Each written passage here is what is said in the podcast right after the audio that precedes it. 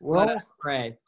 Gracious God, we thank you for the wonderful gift of this beautiful weather and the wonderful gift of a brand new week. And we ask your blessing upon us as we study your word. We pray that this time would be enriching, not just for us personally, but also collectively, that we would new, learn something new about not just the book of Acts, but about what it means to be disciples of Jesus today. It's in his name we pray. Amen. Amen. Okay. Hey, John, is, do you see? Okay, so today we are looking at Acts chapter 8 with Simon and Philip, and we'll start with Simon, two different characters here. Now, a certain man named Simon had previously practiced magic in the city and amazed the people of Samaria, saying that he was someone great. All of them, from the least to the greatest, listened to him eagerly, saying, This man is the power of God that is called great. And they listened eagerly to him because for a long time he had amazed them with his magic. But when they believed Philip, who was proclaiming the good news about the kingdom of God in the name of Jesus Christ, they were baptized, both men and women. Even Simon himself believed. After being baptized, he stayed constantly with Philip and was amazed when he saw the signs and the great miracles that took place. Now, when the apostles at Jerusalem heard that Samaria had accepted the word of God, they sent Peter and John to them the two went down and prayed for them that they might receive the Holy Spirit, for as yet the Spirit had not yet come upon any of them. They had only been baptized in the name of the Lord Jesus. Then Peter and John laid their hands on them and they received the Holy Spirit. Now, when Simon saw that the Spirit was given to the laying on of the apostles' hands, he offered them money, saying, Give me also this power so that anyone on whom I lay my hands may receive the Holy Spirit. But Peter said to him, May your silver perish with you because you thought you could obtain God's gift with money. You have no part or share in this, for your heart is not right before God. Repent, therefore, of this wickedness of yours and pray to the Lord that, if possible, the intent of your heart may be forgiven you. For I see that you are in the gall of bitterness and the chains of wickedness. Simon answered, Pray for me to the Lord that nothing of what you have said may happen to me. Now, after Peter and John had testified and spoken the word of the Lord, they returned to Jerusalem, proclaiming the good news to many villages of the Samaritans. Now, I'm going to stop there and offer a few notes. And please pay attention to what you observe and notice write down your observations and questions so that um, what you bring to the table can enrich our mutual learning. But a few things to note. First, we have something happening in the city of Samaria, and we recall in the Gospel of Luke, Luke, we have the parable of the Good Samaritan. The Samaritan is the hero of that parable, but it's worth reminding everyone that Jews and Samaritans were enemies, right? And so whenever we have this saying about how even the people in Samaria accepted the word of God um, and that the kingdom of God had come to Samaria, make sure you understand that as code for the great enemies of the people of Israel, the great enemies of the covenant are now included in the life of the church and that the Spirit will come even to them right? Samaria is not just a geographical region, it's also a theological symbol of people who were at odds with the people of Israel. We also remember the woman in John chapter 5 or John chapter 4, I think, the woman who is thirsty by a well saying, Give me something to drink. And I believe that that was in Samaria as well. Okay, so Samaria is a symbol for people who are against the people of Israel, and they're being included in the church. And in Samaria, there is a man who has a lot of power and magic called Simon. And it's going to raise the question what is the difference between spiritual power and magic? Are they the same thing? And of course, the answer is no. One of the things we'll see is that magic is always instrumental to human purposes, whereas the spirit is the outworking of God's purpose. Magic is something that enhances us and makes us great, right? That's what they said about Simon. This man is the power of God that is called great. But the Spirit is the Spirit of Jesus. And so the Spirit is not here to make us great, but to take us with Jesus to the cross in service to the world. And these people in Samaria who are obsessed with Simon's magic, they believe the good news about the kingdom of God. Both men and women are baptized. And just note that footnote about men and women being baptized speaks to the inclusivity of the gospel. Not only are Samaritans included in the covenant people, but women have an equal role. And, you know, you and I take that for granted. And that's a, a, sign of health, I think, that we take it for granted in today's world. But in Luke's world, this was not taken for granted. It's a good thing and a different thing that women are going to receive um, the same status as men in the community. And then we're told even Simon himself believed. Now, this is interesting. Simon believes, but his heart isn't fully changed. And so we're going to have to talk about that here in a little bit.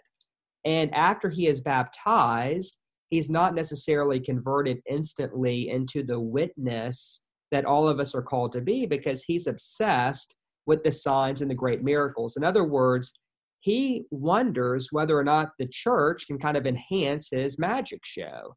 And that's going to play out here in the subsequent verses.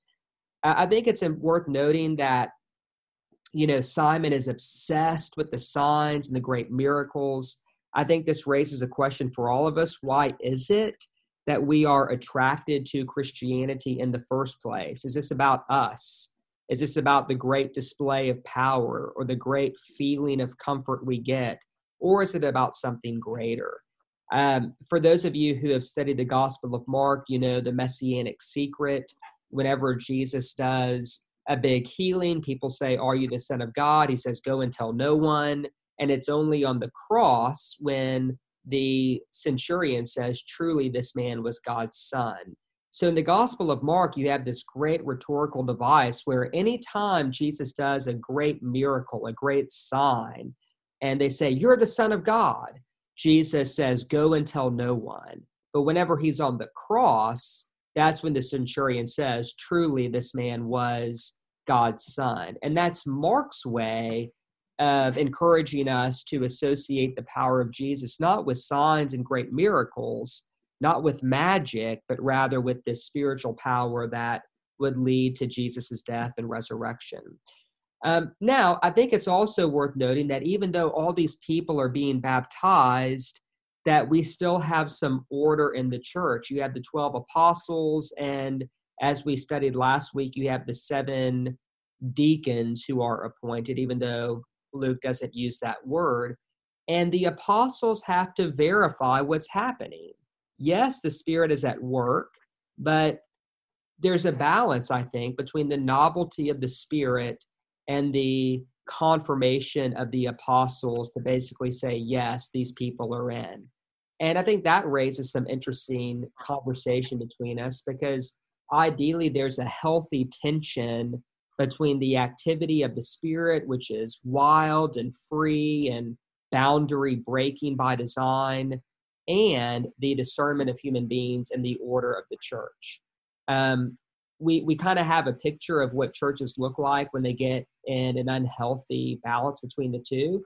And so, you know, think of maybe a, uh, a Pentecostal church, for instance. You can imagine one where anything goes, right? Someone says, The Spirit of God told me to do this, and so they do it. And then you think of a different church where no one actually believes in the Spirit. It's all about the rules, regulations, and what the bishop says.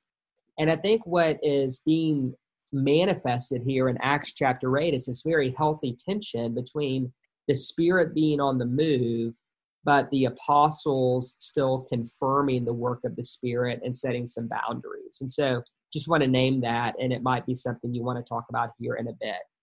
Um, Peter and John have to lay their hands on those who receive the word of God, right? The apostolic confirmation is important and only then do they receive the Holy Spirit. Only then are they fully uh, welcomed into the church. Um, Simon, however, then kind of steps onto the stage, and in a sense, Simon is like the opposite of Ananias. not opposite in the sense that he is someone who gets what's happening, but whereas Ananias was holding money back, um, Simon basically says, I'll give you all the money you want. I just want in exchange the same power you have. And so this is really Luke's way or the author's way of saying, you know, you can make an error on both sides, whether you're holding back your money or whether you're trying to pay for the gift of the Spirit. It's not really about that at all. It's about obedience to what God is doing and recognizing how the Spirit is at work in the church. And I think it's worth noting that Peter, you know, he's a little bit softer on Simon than he was on Ananias, even though we said that Peter didn't kill Ananias. He just kind of said, you know, you're going to die. And then that happened. Um, he does at least give Simon an opportunity to repent. Uh, and he says this great line. He says, uh, Simon, um, I can see that you are in the gall of bitterness and the chains of wickedness. I think that's one of my favorite things in all of Scripture. What a great line. And then Simon says, Pray for me to the Lord that nothing of what you have said may happen to me. Now, a lot of people are curious is this an authentic prayer? And was Simon's conversion authentic to begin with? Some people have said that this is a prayer that really mirrors the prayer that Pharaoh prays in Exodus 10 17, where he says, Oh, do forgive my sin just this once and pray to the Lord your God that he may remove this deadly thing from me, right? Pharaoh asked Moses to pray for him, but Pharaoh actually never had any intention of fully following the Lord. It was always about what's in it for Pharaoh. And the question is looming is Simon's prayer sincere? Was his conversion sincere in the first place, or was Simon always in it for himself? I don't have an answer to that question, but I think y'all might have some uh, interesting perspective to bring to that. And then, you know, uh, we have this great summary statement at the end. Now, after Peter and John had testified and spoken the word of the Lord, they went back to Jerusalem, back to kind of home base, proclaiming the good news to many villages of the Samaritans.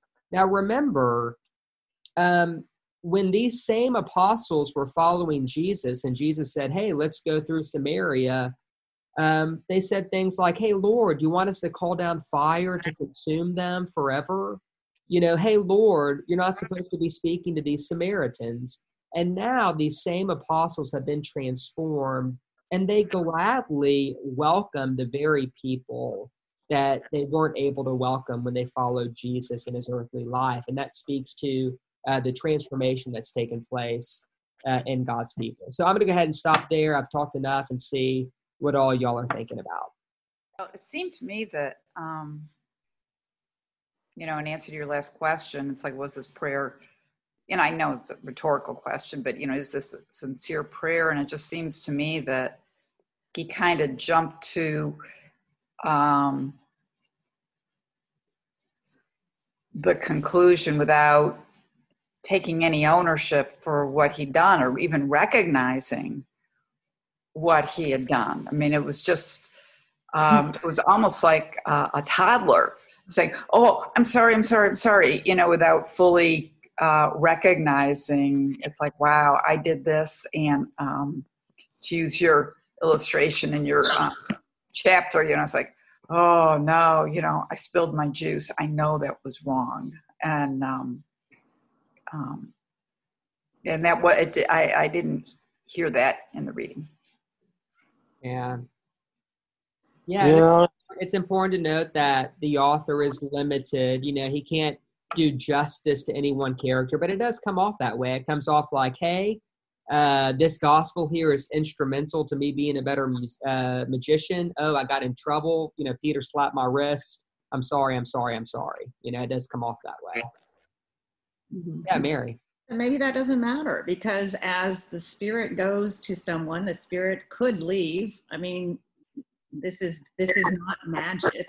This is spiritual power. And perhaps that's an extension of the the again as you in the other thing the one way love of jesus because he knows but he can still do it. And and it's to me it starts to sit like um, you know, fake it till you make it, you know, and, and that by being a part and being given this love and being given this spirit, um, even though Simon might not have been as sincere as he should have or really, well, really should have been, he might learn from it anyway. And it, and it becomes transforming just in that. Yeah, I mean, to me, it raises the question, and, and y'all can reflect on your own spiritual journey. Has anyone ever initially followed Christ? Can y'all hear that echo? Mm-hmm. Okay, let me let me put on pause. Yeah, it's really bad. But I'm sorry, before the technological difficulties, what I was going to say is that it makes me wonder: Does anyone ever make a decision to follow Christ or to be part of the church initially for deeply pure motives? Um, you know, so for instance, whenever I was 17 years old or 16 years old, I forget, I really felt like faith was something that became very personal to me, and I was very interested in following Jesus with my whole heart. But, you know, like looking inside the psyche of a 16 or 17 year old, um, I'm sure there were some selfish motives there. Maybe I needed more self confidence, or maybe uh, I was scared and just needed some more personal security, or maybe I thought that it would make me happier. I mean, nothing that's like bad in and of itself, but there wasn't this mature, I'm here because God has a claim upon my life and I'm willing to go wherever God leads, irrespective of how I feel. I mean, that's not something that was a thing for me when I was 17 years old, and it's probably not fully a thing for me now, although I'm a little bit closer in that direction than whenever I started my spiritual journey. And so it kind of raises the question you know, Simon, obviously his motive is so purely selfish, right? I want to be a better magician. I'll pay you money, give me some power. But it does make us ask the question, you know, uh, I think to Mary's point, maybe making a decision for Christ or, or following Jesus, like it always has some mixed motives in there initially. And then only over time does becoming mature actually happen. So that's more of a question than a statement. I'm wondering what y'all think about that and what your experience is. Mary? Um, yeah, when I saw that question written, it was just like, wow, because I think even more to the point that you're making, having been raised in a Christian family, I just have I have always been. Now at a certain point, I take it upon myself to be intentional about working, understanding my relationship, um, more spiritual formation. So that happened somewhere. But I've it's been even since I've been at St. Michael's that I've really come to understand more of God's love and more of the Trinity and more of I mean more of everything. But I can't say why did I ever go there? But I mean, I never I mean, I now make a conscious decision, but I never had to not make that decision. So that question sort of, I don't know what it did to me, but it was an aha, just the question itself. Great. Who else? What what what is y'all's experience? Thank you for that, Mary. My my I Mary's optimistic spin that Simon learned from his rebuke from Peter, because I, you know, this is a familiar story um, for people who've grown up in in a church or whatever with Bible studies, and I've always wondered what happened to Simon because it's one of those stories that the author leaves incomplete in my opinion. And and i i'd like to think that simon finally understood that this was not a power that could be bought and sold. This was not magic. And you know i wish i wish we had a hint as to what direction simon went after this rebuke but I think that initially many people were attracted to this new uh, way because of the signs and and miracles. I mean, who wouldn't be impressed if someone raised your daughter from the dead? I mean, you know, come on. But if you stay around long enough to to get to dig deeper uh, Simon wanted to stay with the superficial and say, "Give me this power," you know, initially. And but I think that the I think that the miracles and signs were important because you had to get people's attention first. That's right. This is not the same Simon as, as Simon the Tanner. And, Not and by the way, you know, whenever we have these stories, I mean, this is one of those.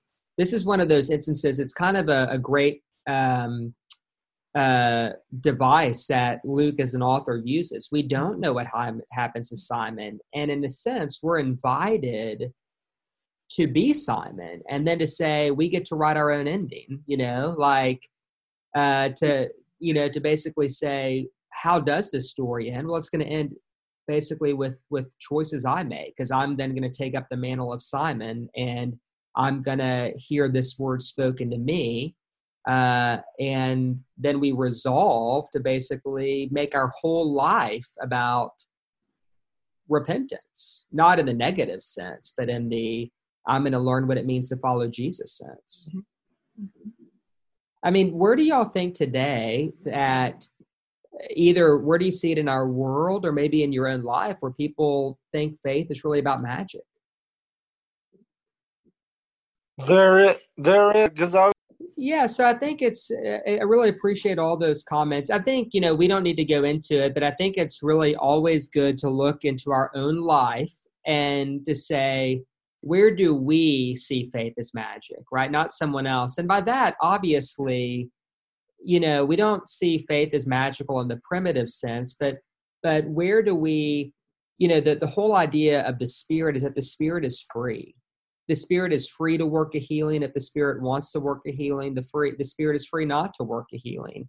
But it's not a magical formula whereby if we do our part god then owes us a certain outcome. Um, and so I, I do think that even though like simon is this character who is just so overtly greedy um, for spiritual power um, it does invite us, I think, to look inward and to say, do we see any of that in our own heart? And if so, what does it mean for us to repent?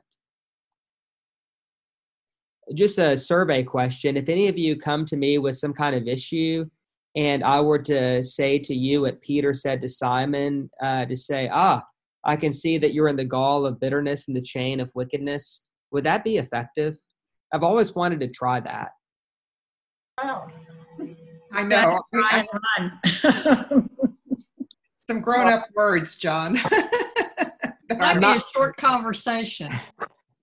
I, I'm I'm not ready to try it out, but one of these days we all have our bucket list. You know, before we retire as clergy, that's that's on my top five. I'm going to say that to someone one of these days. So just Yeah. know if that's you, um, you can let me know if it doesn't work.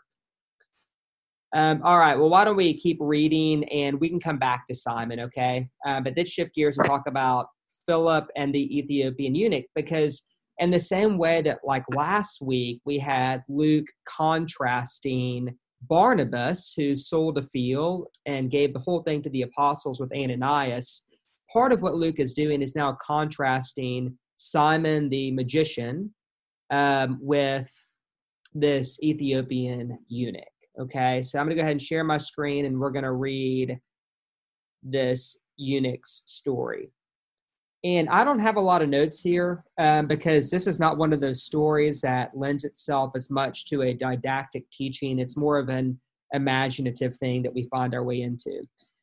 So pay attention to what you notice and what this evokes for you. Then an angel of the Lord said to Philip, so we're shifting gears. Philip's just brought onto the scene. Get up and go towards the south to the road that goes down from Jerusalem to Gaza. This is a wilderness road. So he got up and went.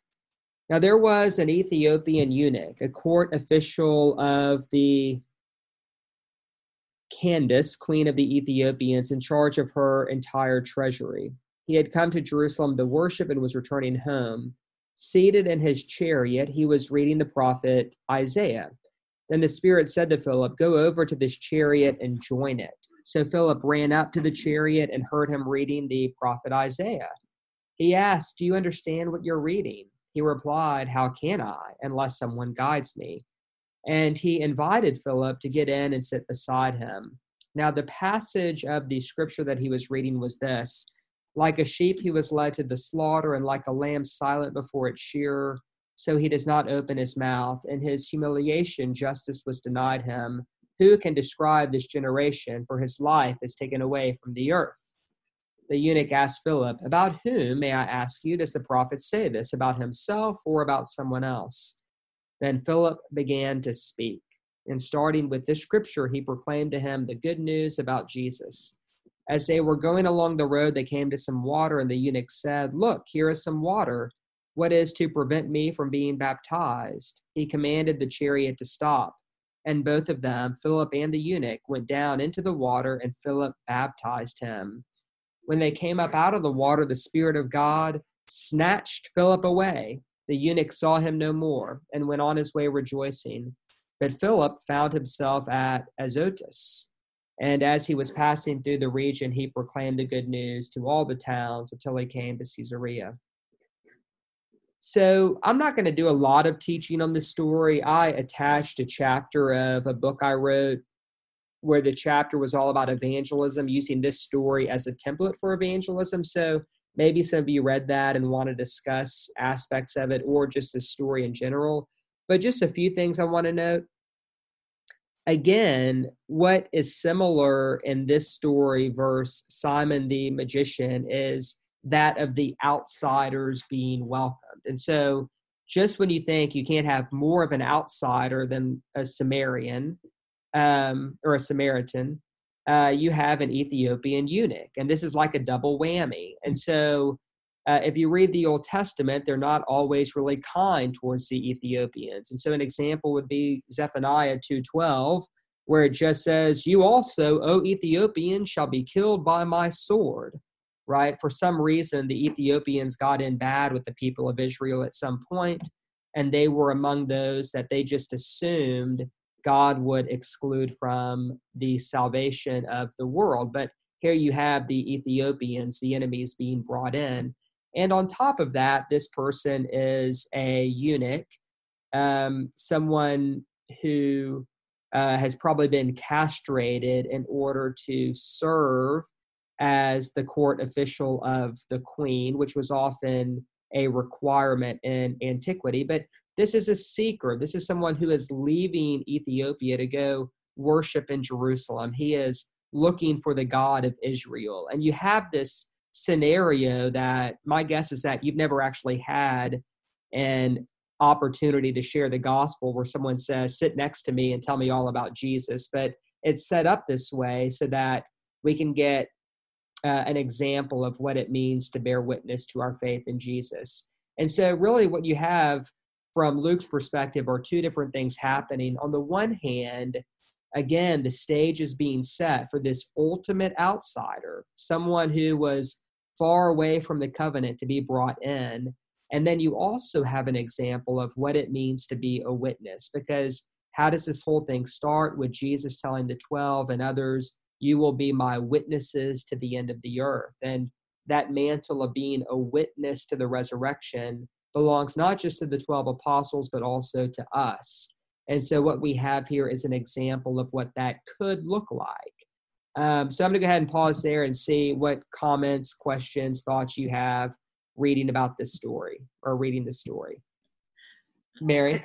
Um, so he is the, the eunuch is an ultimate outsider, an ultimate person that's different, but there's not any question in this story about his seeking and therefore be feeling like he can and wants to be a part. And the response by philip to baptism he he just he says what's to keep me from being baptized? And immediately they jump down and they do that. And i don't know they do it as it, it's that living the maybe living the transformation versus talking it because the rules were there. They all i mean they were probably very aware of it. And yet this was a no-brainer. It was acceptance of a new believer. Yeah and and just to kind of riff on that a little bit remember i mean i kind of um, do a little uh, imaginative interpretation if you did read the chapter i attached where this eunuch had traveled over a thousand miles to go to the temple in jerusalem because he's a seeker but he would not have been let in because he's a eunuch because he's an ethiopian and so for instance that question you know what is to prevent me from entering the temple at Jerusalem to worship the living God? A lot. All the rules, they prevent you. You can't do it. You're not welcome, right? So he kind of asked the same question well, what is to prevent me from believing the good news and being baptized? Nothing. Not being a eunuch, not being an Ethiopian, not being sad, not there's nothing to prevent you. So let's go do it. And you know, so contrasting this with Ananias and Simon, what prevents us from being part of the church and obeying the gospel? It's when we get in our own way. You know, it's whenever we lie to the spirit and we hold back a portion of money and we're not fully honest, you know, in the case of Ananias. It's when we think we can buy the Holy Spirit with our money and use the power for personal gain. That's whenever we get in trouble. But the traditional things that kept people out, right? They're not barriers anymore. The whole thing's been ripped open and all people are welcome. But once we're in, there's expectations that we, you know, actually learn who God is and what it means to follow Jesus. What do you think of this story? Just kind of what resonates with you? What questions does it leave it you with? And and what do you learn about evangelism from looking at this this story?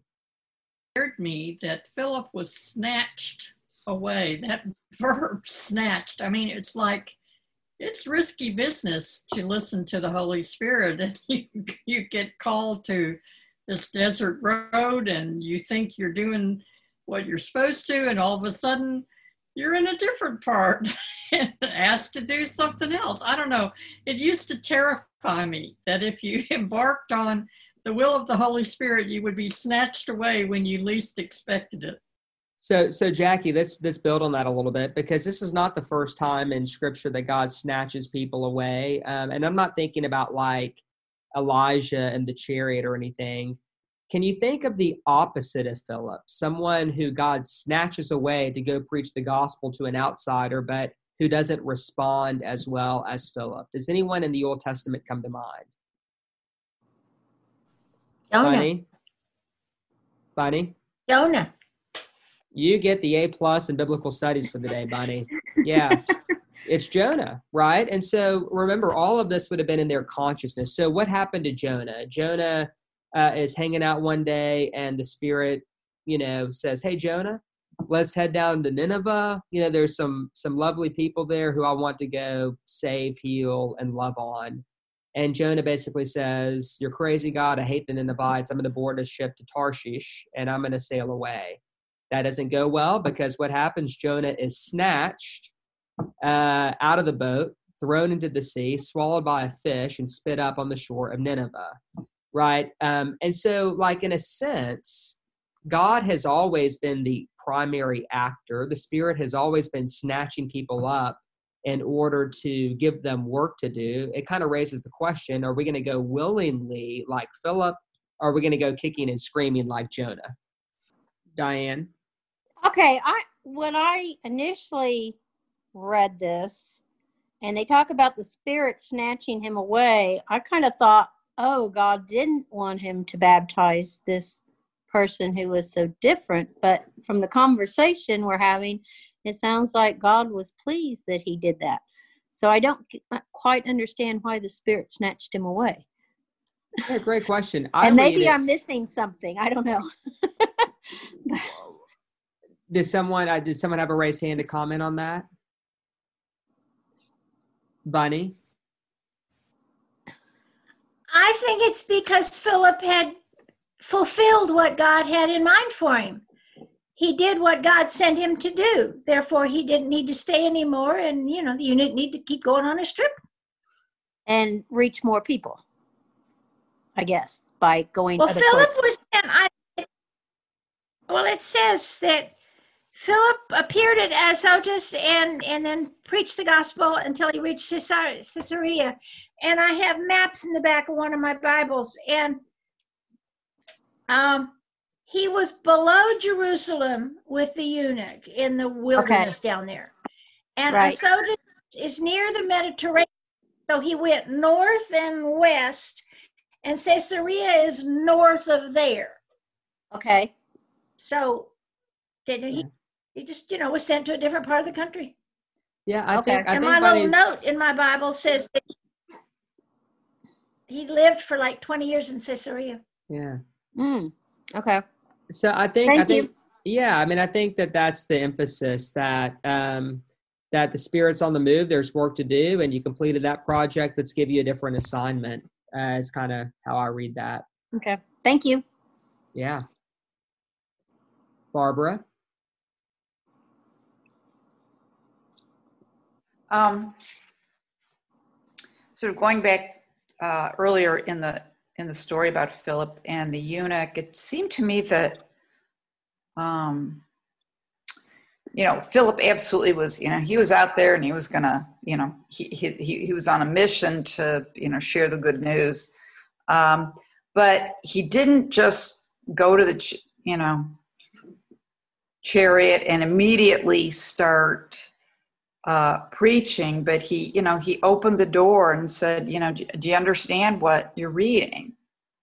And um, the eunuch might have said, well, yeah, I do. You know, I've been studying this for a long time, and and so the eunuch opened the door to hearing more before Philip stepped through it. I mean, he he read he waited and, and sort of read the um, the tea leaves before he jumped in, before Philip jumped in. Well, and he was invited in, to your point. So, Rhoda, I want to hear from you in a bit. Um, but I think that's an important distinction. The Spirit said, join the chariot. It didn't say barge in, it said, join the chariot.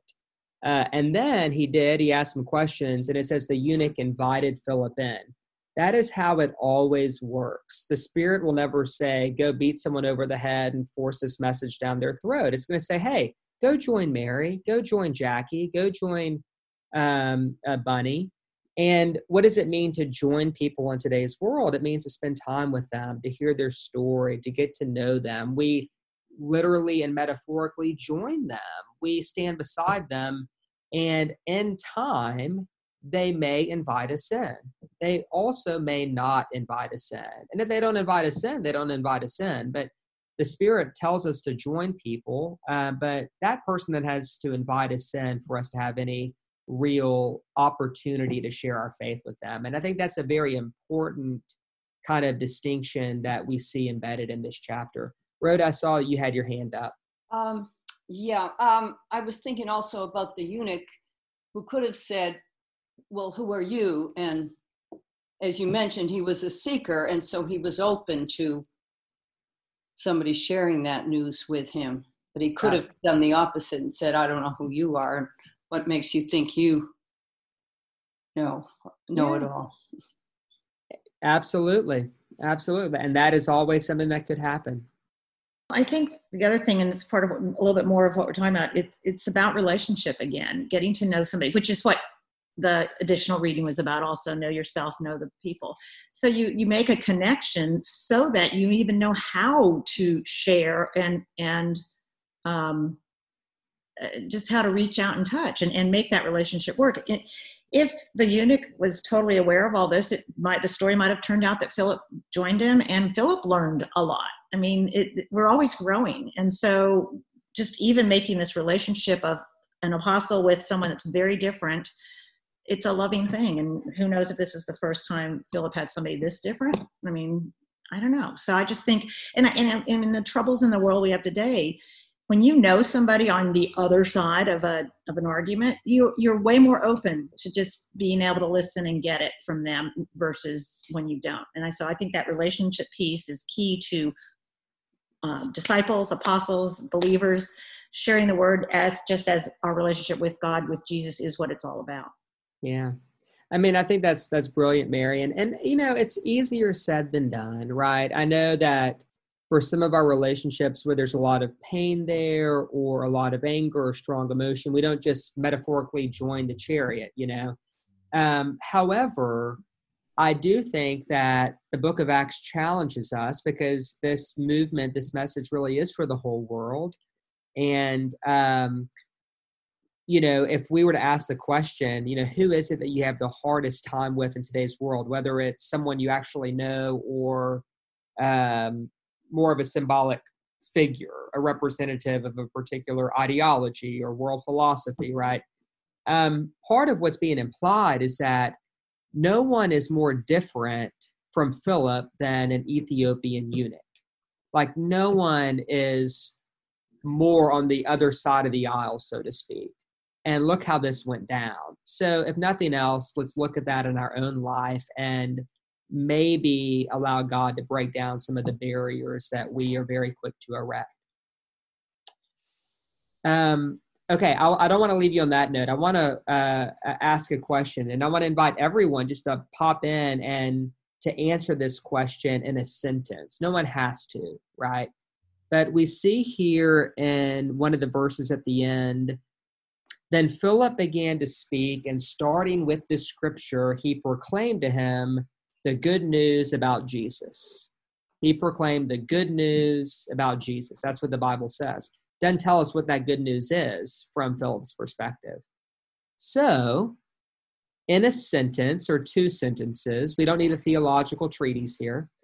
If someone were to say, Hey, what's the good news about Jesus?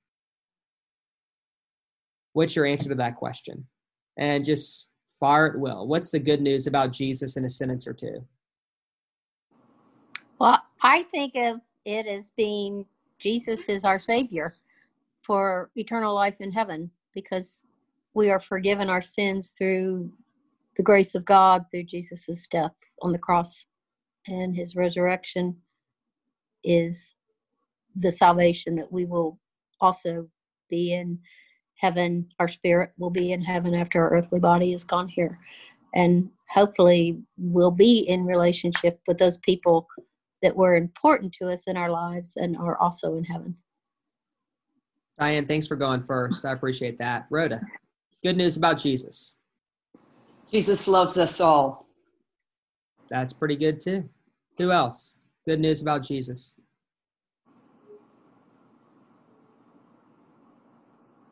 On 316. Mine was the same as Rhoda's. You know, God just absolutely loves us from top of our head to the tip of our toes. Okay. Everything in between. I, I did a Jackie, please repeat what you said. With love comes forgiveness. With love comes forgiveness. Okay, who else?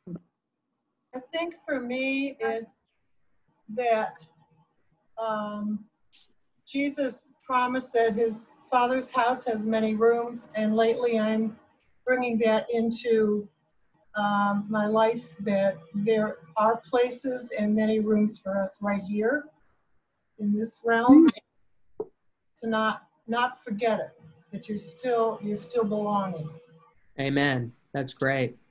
And then the, the good news is literally gospel and by reading the gospel and how Jesus lived and what Jesus showed us that we how we should live, then that mm-hmm. helps us develop those deep relationships. And for me, I'm, I would not be a good. Well, I'm now getting off, but anyway, um, uh, you know, it's um, they will know we are Christians by our love, and by loving everyone like Jesus loves us, we can spread that.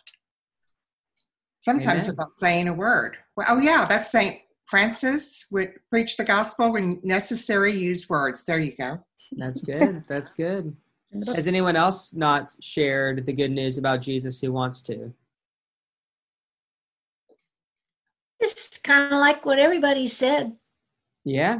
They well, y'all are good. I might, I, I might have to put y'all in the pulpit soon. I was thinking that Jesus also makes us a little sad like like wherever we're at and wherever we haven't been for a long time. Uh-huh. Yeah.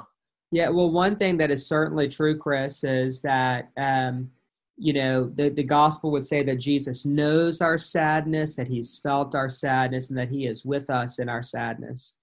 Um, yeah. So, two things I want to say uh, as we wrap up. Number one is uh, because the point of the book of Acts is to take our place as, you know, one of Jesus's witnesses. Part of being a witness is knowing what to say.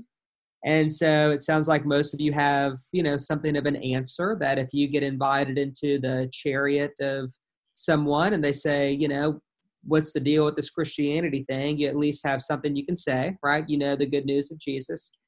but I, I also want to point out there's one thing um, that I think I want to add because everything y'all said is brilliant and good. And the good news of Jesus isn't, I mean, it's a, a thing with uh, unending depths, right? So that's why many things can be on the right path here.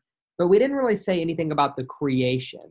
You know, God so loved the world, the created order. And part of the good news of Jesus is not just that relationships will be restored, not just that life is eternal, not just that we have a template on how to live, but that the whole creation itself, uh, every animal, every tree, every you know every created thing is also something that god loves and intends to save and restore in the fullness of time. And you know as we see hurricanes ravage the gulf coast and as we see fires destroy or well I know fires serve an ecological purpose, but as we see kind of creation and groaning from time to time, it's good to be reminded that God also loves this world. It's a beautiful world, and that whatever it means for the world to be saved, this too will be part of the good news about Jesus. Martin Luther was once asked, Luther didn't always get it right, a man with many issues. He was also brilliant in some respects, but one thing that he said that uh, he beats everyone on this this question someone asked him, okay, if you knew Jesus Christ was coming back tomorrow, what would you do? And Luther's answer to that question was, well, that's easy. I'd plant a tree. And his rationale was that when Jesus comes to watch that tree bloom and praise God, you know, all at once, it'd be a sight to be, you know, to behold. So I'll leave us with with that little tidbit because I think it's an interesting, interesting thing. Um, any any concluding questions or comments about our conversation today?